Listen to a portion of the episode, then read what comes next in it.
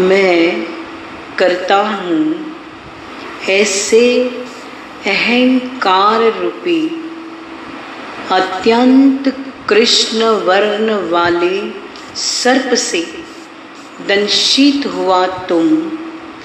मैं नहीं करता हूँ ऐसे विश्वास रूपी, अमृत को पी करके सुखी हो। हे जनक अहम करता, माना मैं करता। मैं इस कर्म का करता हूँ, एवं मैं इसके फलों को भोगूँगा। ये जो अहंकार रूपी काला सर्प है, इसी से डसा हुआ सारा संसार जन्म मरण रूपी चक्र में पड़कर भटकता रहता है। और तुम भी इस अहंकार रूपी सर्प से डसे हुए अपने को करता और भोक्ता मानते हो। उस अहंकार रूपी सर्प के विष के उतारने के लिए नाहं करता, माना मैं करता नहीं हूँ, जब ऐसे निश्चय रूपी अमृत को तुम पान करोगे, तब तुम सुखी होगे। अन्यथा किसी प्रकार से भी तुम सुखी नहीं हो सकते। जनक जी कहते हैं कि, पूर्वोक्त अमृत को मैं कैसे पान करूँ? इसके उत्तर को कहते हैं, मैं एक अति शुद्ध बुद्ध रूप हूँ। ऐसे निश्चय रूपी अग्नि से, अज्ञान रूपी वन को जला करके शोक रही, हुआ तुम सुखी हो। मैं एक अति शुद्ध, बुद्ध रूप हूँ, ऐसे निश्चय रूपी अग्नि से, अज्ञान रूपी वन को जला करके शोक रहित हुआ, तुम सुखी हो। मैं एक अति शुद्ध बुद्ध रूप, अति शुद्ध बुद्ध रूप हूँ।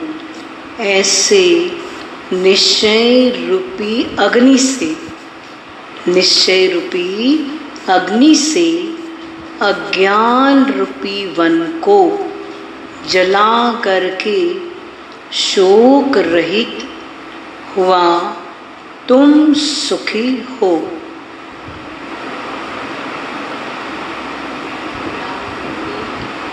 मैं निरहारी आत्मा हूँ। मुझमें भोजन बना ही नहीं।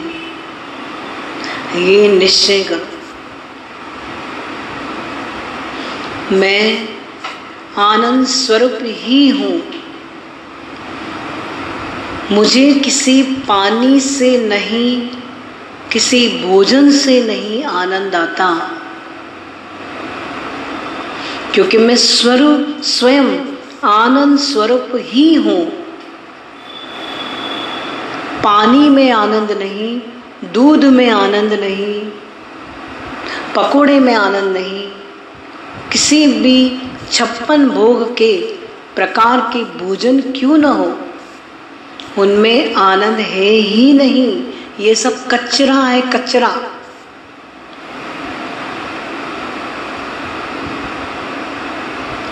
इस बॉडी को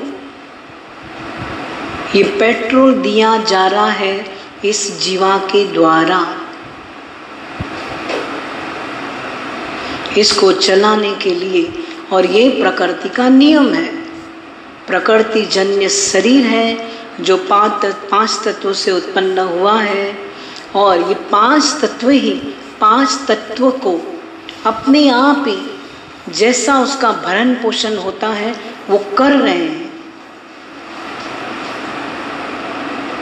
बरसात की मौसम आने से पहले तूफ़ान आता ही है। वहाँ से वो हवा धूल उड़ा के ले ही जाएगी, फिर बाद में पानी देगी। फिर पानी से लबालब हो जाएगा, फिर सूर्य अपना काम करेगा, उस अन्न को पकाएगा।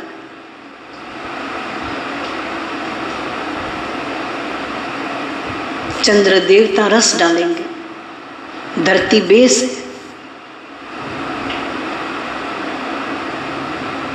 और वो ही मनुष्य खा रहा है और उसी से ही मनुष्य बन रहा है।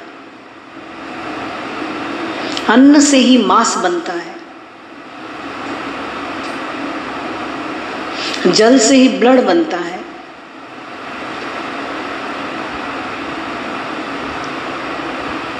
और सांस का आना जाना से शरीर ठीक रहता है। ये घर को बंद कर दो तो घुटन हो जाता है। तो आप क्या बोलते हो? खोलो इसको। ऑक्सीजन मिले, हवा मिले। एग्जैक्टली ये बाहर का घर जो स्थूल है, वैसा ये शरीर भी एक घर है, जिसमें प्रकाश सूर्य के भांति आत्मा का पड़ता है। जैसे सूर्य इस बॉडी से अलग है, वैसे आत्मा भी इस बॉडी से अलग है। जब आत्मा निराहारी है, निर्विकारी है, निर्द्वंद है, निर्लेप है तो वो कैसे मज़ा लेगा? वो स्वयं आत्म स्वरूप है, आनंद स्वरूप है। मैं नहीं होऊँगा तो कौन बताएगा कि पानी का स्वाद क्या है?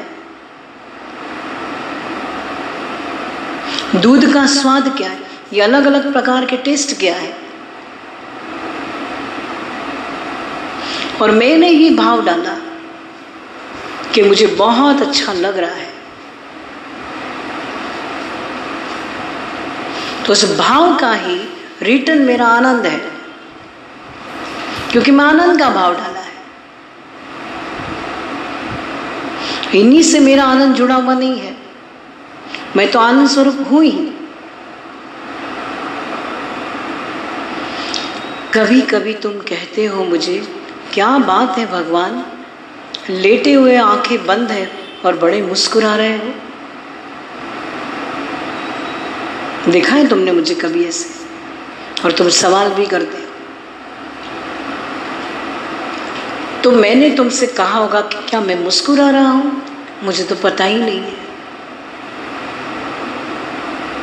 वस्तु नहीं था, व्यक्ति नहीं था।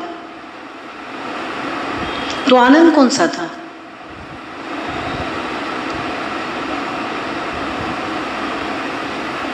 ना कोई वातावरण था।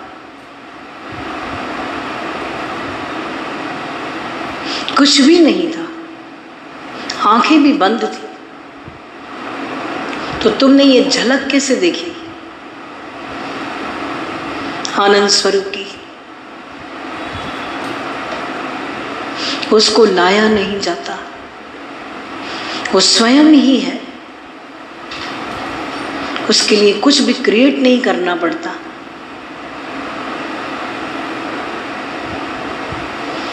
वो अपने आप से जुड़ा हुआ है, अपनी आत्मा में लीन है तो आनंद स्वरूप की झल के वो चेहरे पे अचानक प्रतिबिंब पड़ जाता है। सुना? प्रतिबिंब पड़ जाता है, वो चेहरे पे नज़र झलक आ जाती है। वो तो बाद में आई, वो तो पहले ही है। वो भी तूने देखी, उसने तो देखी ही नहीं।